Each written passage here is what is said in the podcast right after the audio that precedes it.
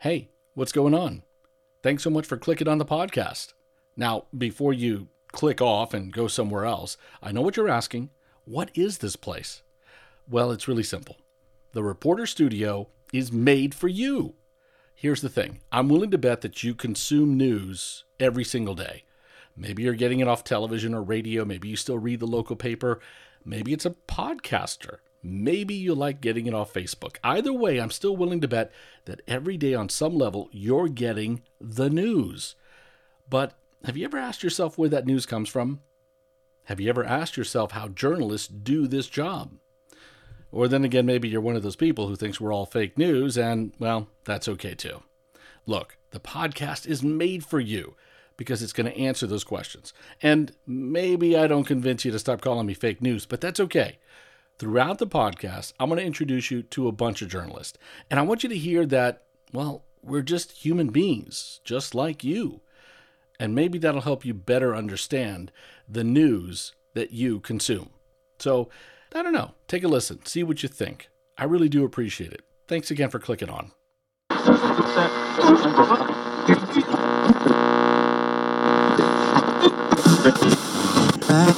Socks.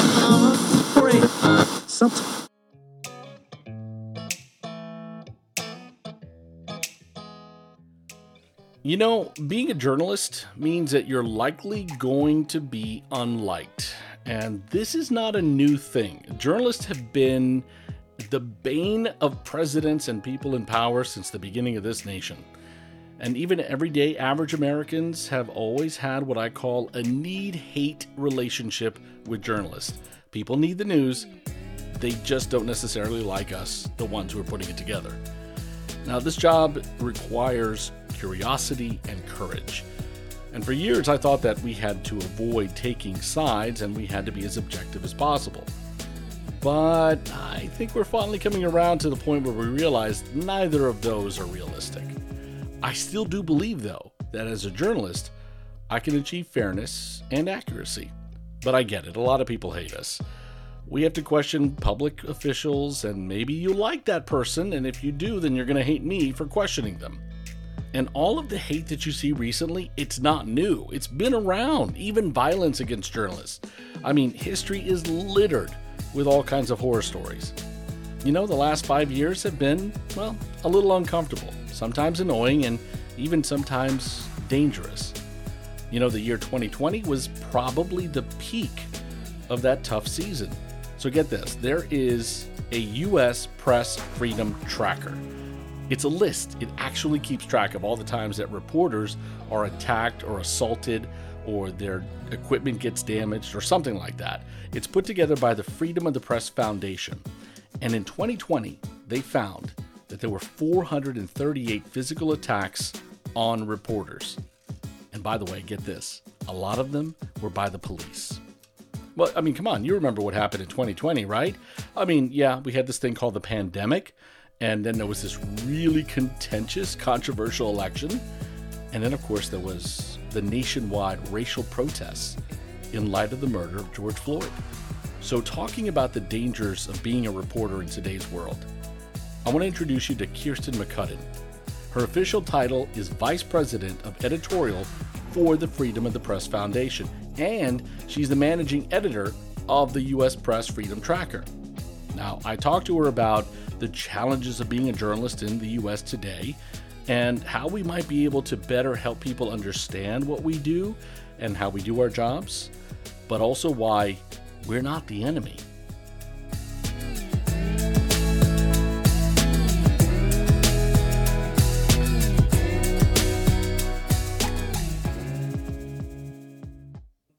Organization is relatively new uh, when you think about it. It hasn't been around that long. What was the impetus to start it?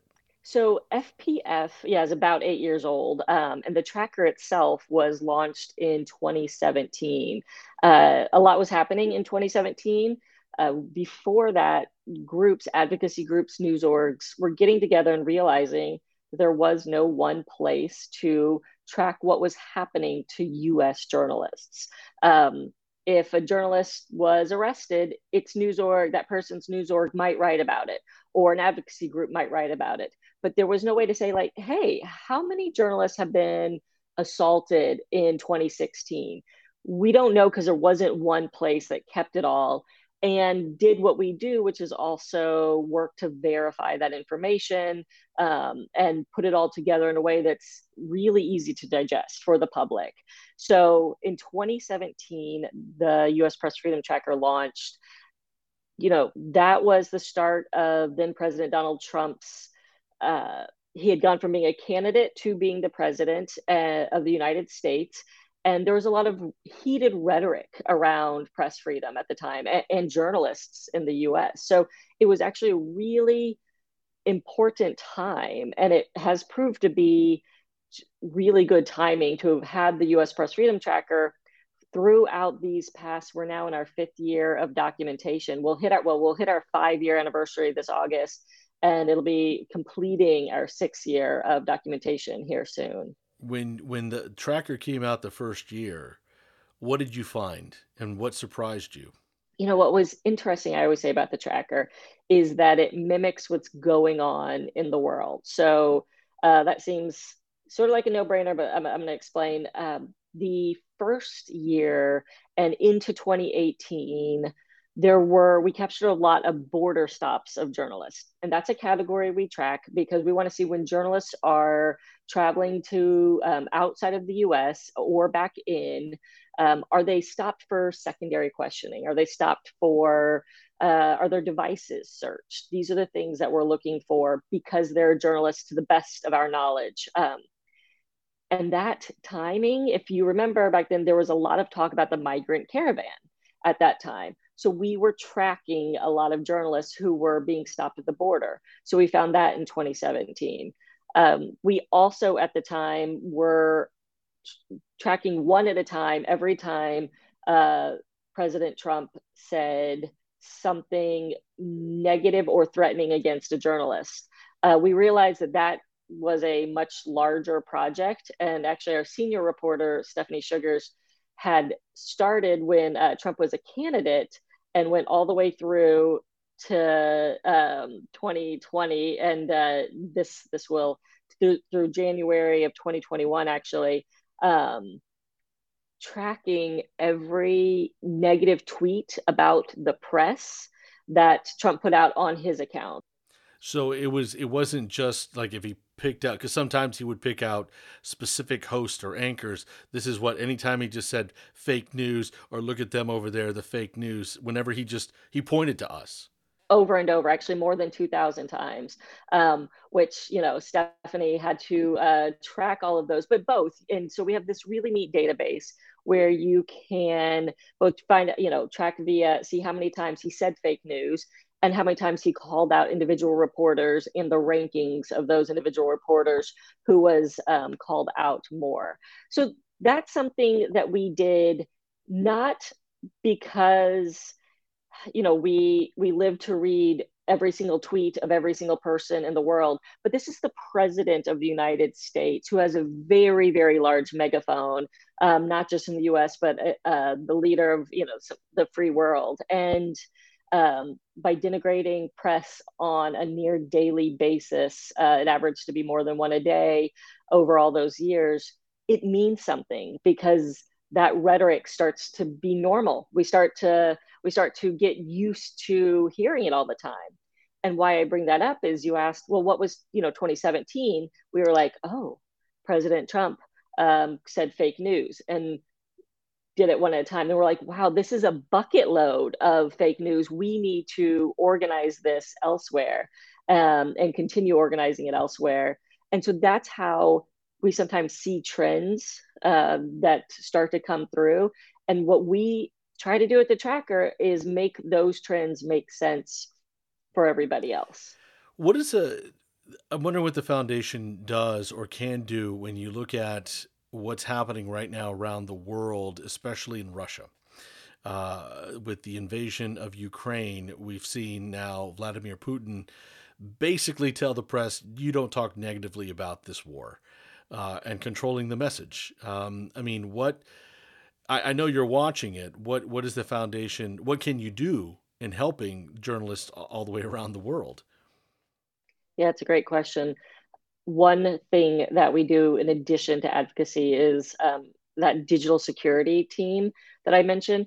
Keeping safe right now is the number one thing for journalists. Um, we've sadly lost five journalists already uh, covering the Ukraine war. Many more have been injured. Um, Freedom of the Press Foundation, with our specific tech background, one of the specialties, one of uh, the things that we can do is keep training journalists on encryption use of encryption tools for example how to speak to people uh, to sources to one another safely. Uh, that's that's a huge part of this you know new kind of war an information war as well as uh, soldier and on the ground war. You know it, it, coming back to here in the united states and again since the tracker started what what are the trends telling us about what's i guess how people view the the, the news press how they treat the news press uh, i know that i mean we went through the election we've had the pandemic and then we had the black lives matter march what have you seen over the last five years?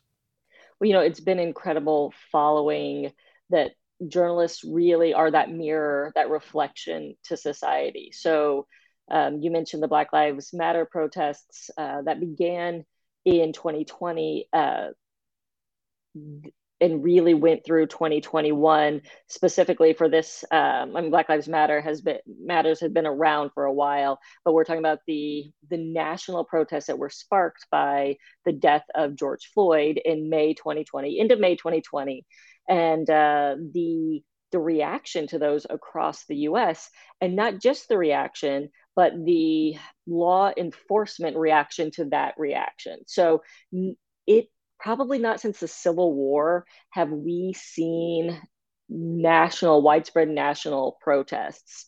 Um, journalists were out covering that. That's what we do. And 2020 for the tracker, seeing it from the lens of the tracker, we saw more assaults of journalists than all the years of our history combined. We saw more arrests of journalists than all the years of our histories combined just at the end of 2020, really that end of May into June and July. Um, and from cities and states across the entire US. So there was a very strong law enforcement reaction, not just to the protests themselves, but to the journalists covering them. And that's why I say you know, journalists really are that mirror of society from the covering the migrant caravan um, that I mentioned in 2017, 2018, where it's in the news, it's in the cycle. Well, journalists are covering it. So they're also getting stopped at the border. Into 2020, massive national protests, um, journalists are covering it and they're also assaulted and arrested. You talk about the coronavirus pandemic when there are protests for that, um, either for lockdown measures or against lockdown measures, journalists are covering it, and we cover what's happening to them covering it. Um, it's almost meta, but it really is this mirror of society. So, what we're seeing right now is 2022 has been a I really hesitate to say quieter year, but from the viewpoint of the tracker, versus what we saw in 2020 and 2021 for those national protests. You're listening to the Reporter Studio, a production of City of Dreams Media Incorporated. I'm Luis Hernandez. We're talking with Kirstin McCudden, Vice President of Editorial for the Freedom of the Press Foundation.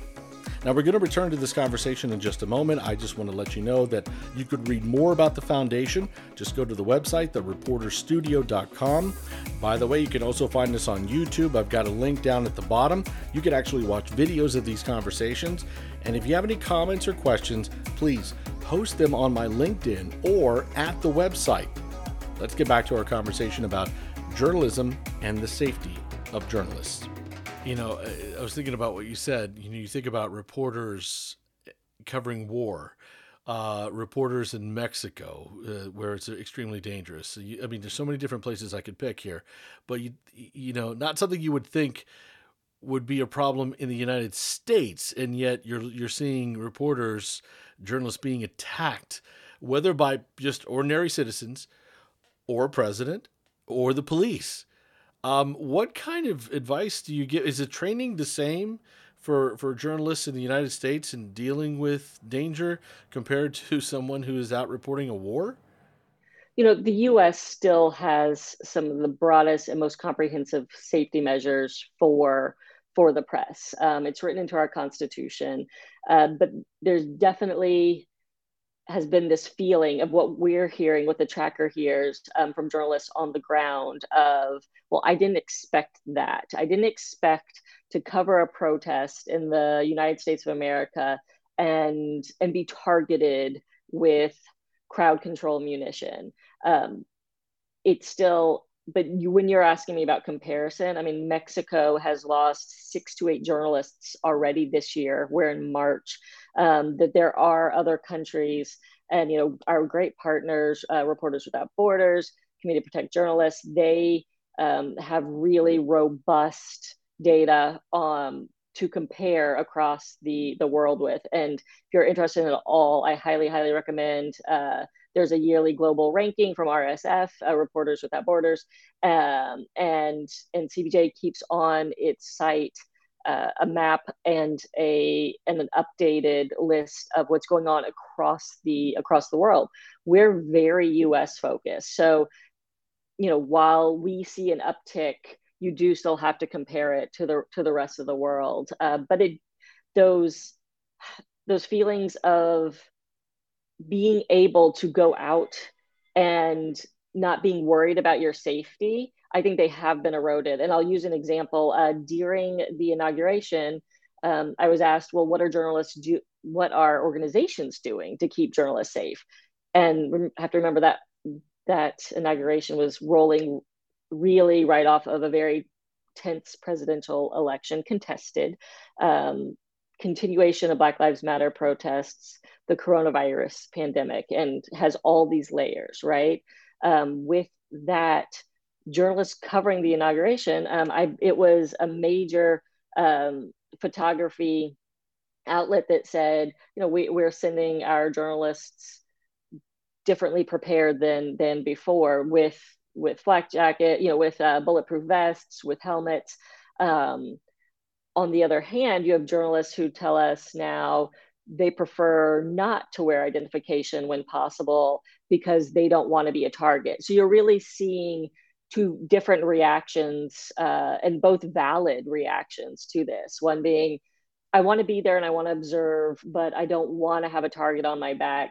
And the acceptance of things could get unsafe and i'm going to take all the protections possible. Certainly during the protests of 2020 i mean portland had protests for more than 100 days straight and journalists covering it just nightly would be in goggles, vest, helmet, knowing that so much uh, munition, crowd control, tear gas was being used. That was the only way they'd be able to stay out and keep covering it. That is so odd to hear that because it sounds like you're talking about another country you know, like in a war in another country. That is so unique. I wanted to ask because you had mentioned a couple of things um, that the foundation does. I wanted to ask a little bit about. Th- I, f- I found this is fascinating. The secure drop.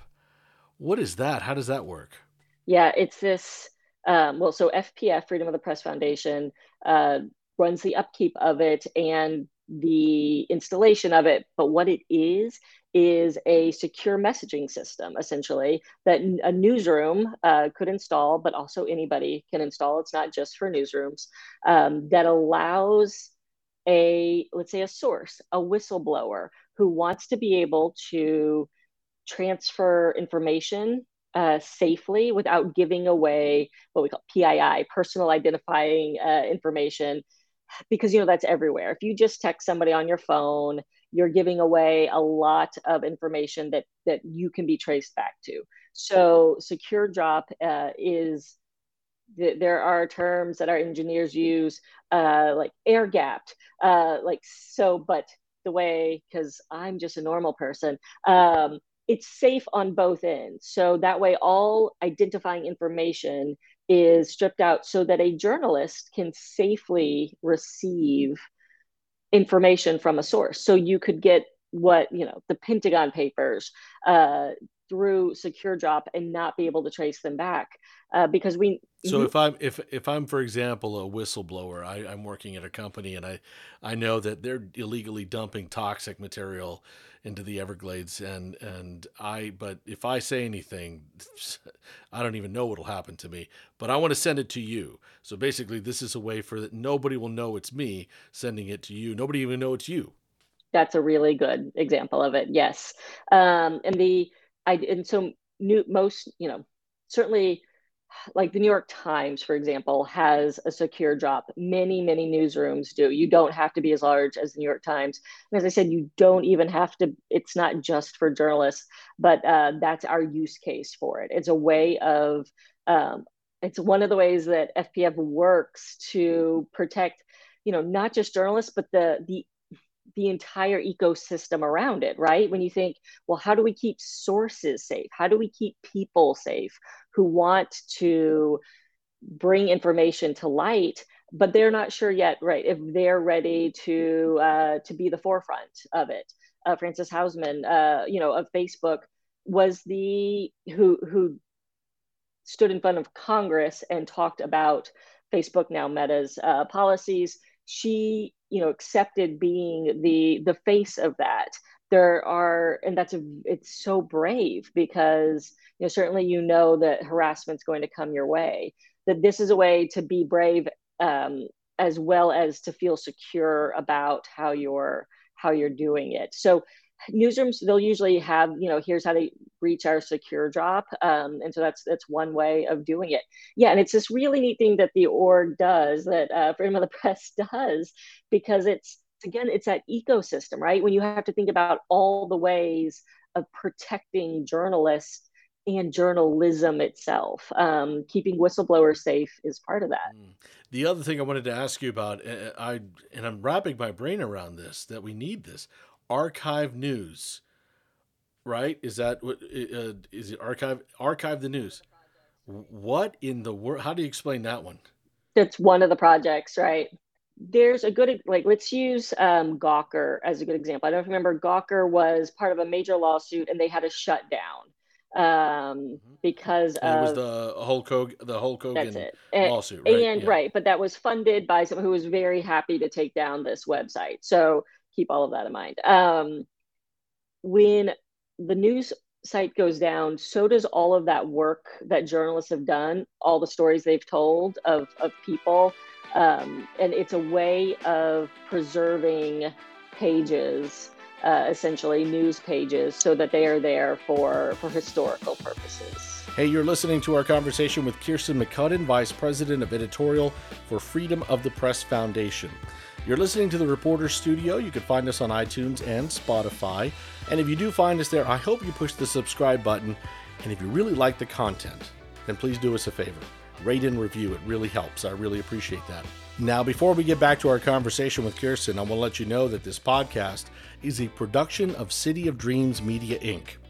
I also want to let you know about another podcast coming out later this spring by the same company, and it's called Planet Earth 2072. We're very concerned because we don't see any restraining force on continued increase in temperature. It's still increasing. We're still getting more heat trapped into the oceans and sea level. No doubt about it. We're living in a warmer world. We're living in a melting world. As the polar ice melts, sea levels are going to rise, and a lot of. What will Miami look like in 50 years? That's the question that's posed in the podcast Planet Earth 2072. Because as we move further into the future, things are going to become more uncertain. I think they should be pretty ticked off. I mean, really, and they are. And once they understand it, they realize they can prepare in whatever field they want is Miami is compromised. There's a small population still living here on the high ground, on the ridges. We spoke with scientists and researchers, climate activists, and also Gen Zers. Set in stone, we're going to see two to three feet of sea level rise from the damage that we've already done, and I don't think we're prepared for it like we think we are. But it's not really individuals who need to wake up, it's politicians and corporations who need to wake up because politicians and corporations are contributing the most to this uh, to climate change. And I feel like more kids are going to join the movement and more adults are also realizing the importance of it. And I think that, you know, maybe it's like 2050, but I feel that. Many of us won't be alive to see the day, but the youngest generation, Gen Z, they will. What sort of world awaits them? Tune in to Planet Earth 2072, coming out later this spring.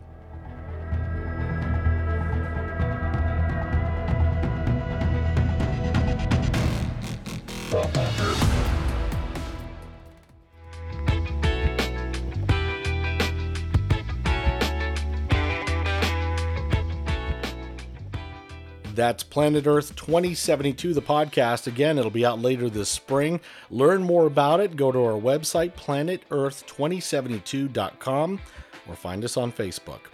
Now, let's get back to our conversation with Kirstin McCudden from the Freedom of Press Foundation. I asked her about what she thinks best defines what a journalist is and isn't, and the importance of journalism. But before we go back, I want to ask you what do you think when you think of a journalist? What do you think journalism is supposed to do?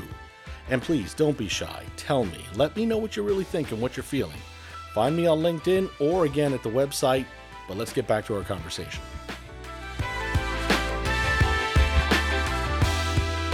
I'm thinking about something you said, you know, before we started the conversation, and we were talking about just, you know, what it means to be a journalist and what people get wrong about journalists.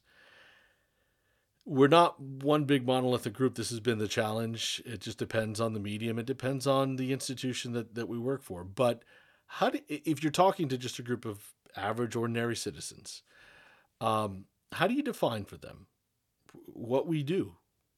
Yeah, it's such a great question, and it's actually it's okay to have differing opinions on it.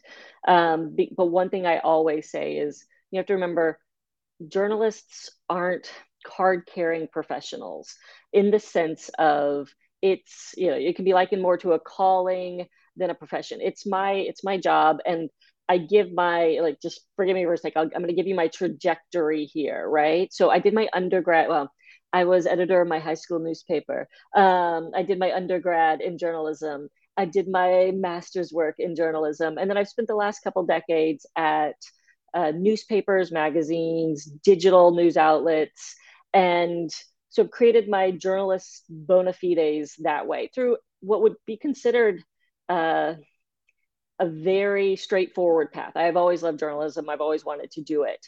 But the truth is, it's for everybody and anybody who wants to do it. You do not need an undergraduate degree in journalism to want to follow a code of ethics and show people what's happening, which is how I think of the base of journalism. Like, I want to show you what's happening and I want to disseminate that information.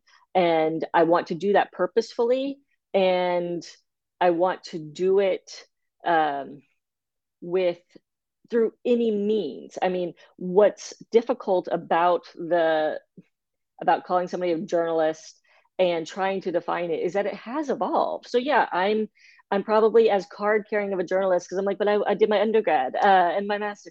Uh, but you know, we also consider those who completely use the medium of social media. You can still be a journalist that way we're on a podcast. That is, it's about disseminating information, following a code of ethics, and bringing it to a wider subset is is how I see um, one a working definition of of who is a journalist. So it's always you have to be careful about making that so narrow uh, that it's it's best when it's wide. I think. What do you think? You know what? Uh, one of the guests that uh, will be on this podcast is an investigative journalist. I met him many years ago in Las Vegas, uh, and he now works in Florida. But uh, he was an economics student in college, and that I think you know that background that he had was so helpful because he did this powerful series when he was in Las Vegas, following uh, a simple story of police brutality and then he spent a long time looking over statistics. and him and another uh, he was he was working with other reporters on this they had a powerful series that came out that eventually led to and i think this is the other thing i want to ask you about is you know the power of journalism is that over time and all these stories and all this reporting that they, they did led to we need some new practices and training and so there was a massive change in the las vegas police department that started with his reporting this goes to the other question of what journalism. People will say, well, what, what do we need journalists for? Why do we need journalism? Yeah, one that story is amazing uh, because he's uh, he probably brings that so many skills to journalism that it needs from having that background. But what you're talking about is impact, right? It's about um, journalists having impact by shining a light on something, and, and that's why you know we need journalists is uh, to ask gatekeepers, gatekeepers of information. Yes, the you know, in lots of people will tweet at you who's checking those facts. You know, one of the like journalism 101 and some, but but it holds up is like if your mother says she loves you, check it out. And and that's an okay uh, belief to live by because like yeah you know my mother but check it out. And and by checking it out is how so many times uh, like story you know like like the las vegas police department um, were able to see things that should have light shown on them. And, and you hear journalists talk about light a lot. Uh, the the freedom of information act the public records act uh, that we um, operate under they're also called sunshine laws for a reason right? Sunshine is the best disinfectant. And and there's a there's a reason for that because it's true along with check it out. Yeah. no and and you know what i would say too is um if you're expecting uh you know people in power to police themselves. Historically when know, i mean this is what this is why you always bring in a third party to to always you know to see what's really happening. Um, you know, I'm, I'm a, I love history, and I've been looking at how journalists have been treated throughout history. Now, this is uh, not to get into it because it's such a long story, but I found some fascinating things. I mean, President John Adams had arrested journalists when he didn't like what they said. You had publishers and journalists who were abolitionists. And then 100 years later, you had journalists and, and, and, and publishers who were civil rights, uh, you know, activists as well. And so throughout history, you know, journalists have been attacked. I think that it's probably getting worse now, but uh, there's just all these fascinating stories. So what I'm getting at is really, I wonder what your thoughts. Is this just a field that is always going to have a level of risk to it? Um, I'd like to start my answer with a book recommendation. Uh, Presidents and the Press is an amazing president. Have you read that? No, but you know what? Okay. It's on the list now. Put it on the list. It is a president by president breakdown of uh, each president's interaction and relationship with the press. It was recommended to me. And on one hand, you can, if you start from the beginning, you can move through every single president, uh, or you can just look through. And, you know, there are it, you're right about putting things in a historical context, right? Because while information moves faster than it ever has, and it's really hard to compare uh, George Washington with uh, a Trump tweet or um, a you know fireside chat uh, information has all the dissemination of it has always evolved and so too um, have these relationships with the press will it always be full of tension I, I think it has to be full of tension because the job is to do things that not everybody wants done. Certainly those who are hoarding power for the wrong reasons hoarding money for the wrong reasons. Now physical safety um, online safety is all is all new and evolving in a way. So it's it's really hard to take a crystal ball and look at you know look at what the future will be. I think online harassment um, because it's very hard to track it's very hard to stamp out um, will continue to evolve and, and, that is a real security risk for for journalists um, that's why digital safety is is such a huge part of, of what we do and what you know what actually anybody um, i was just having a chat with my sister like you should use signal just use signal. Uh, she's not a journalist but end-to-end encryption is very important so you know those are my predictions is that it will keep evolving like it has always evolved understanding what news media is can be tricky like because again it depends on where we work, what we're doing, what the boss wants to do. It every journalist isn't the same. No, it, it's made up of a collection. Journalism is made up of a collection of humans. Um, it's not supposed to be the same. And actually, you know, the the more diversity there is both in medium and in people, the better off it is. So that that's not a bad thing. So far this year, things have seemed a little more calm than past years. Is what that's what statistics are telling us? That's what the tracker is documenting so far this year. Now, we never know how a full year is going to play out. We didn't know that by mid 2020, we would see more journalists assaulted or arrested than ever before. Um, but again, it mirrors what's going on um, in the US. So we'll, we're always able, at the end of the year, we're able to look back and, and see the peaks and valleys of, of time. But do you do you think that it's being reported enough that enough journalists are coming out and saying, "Hey, somebody smashed my camera," or "Hey, somebody's been attacking me on Twitter"? Yeah, I, I say that the U.S. Press Freedom Tracker is at best uh, an underrepresentation of, of what's happening, but it is what we have, and it's the best representation that we have right now. W- my team is working all the time to make sure journalists, news orgs, everybody's aware that this is where you report incidents and that that reporting informs legislation it informs advocacy uh, that it, it's so important to to document it even though journalists hate being the story um, because we're able to see these trends and maybe do something about it. Uh, and that's for legislation, that's for advocacy groups uh, to do. And I, really, our job is is to collect it and organize it so we have some sense of what's going on. It's an important job, and I, I can speak as a journalist. Uh, really grateful that the foundation is there. Thank you so, so much for what you do. Well, thank you. And I, I say that like I hope to never have to talk to you. Kirstin, That's...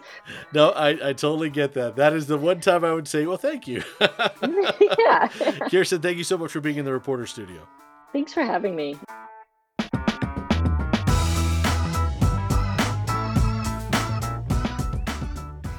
You were listening to our conversation with Kirstin McCudden, again, Vice President of Editorial for the Freedom of the Press Foundation. She's also the managing editor of the U.S. Press Freedom Tracker.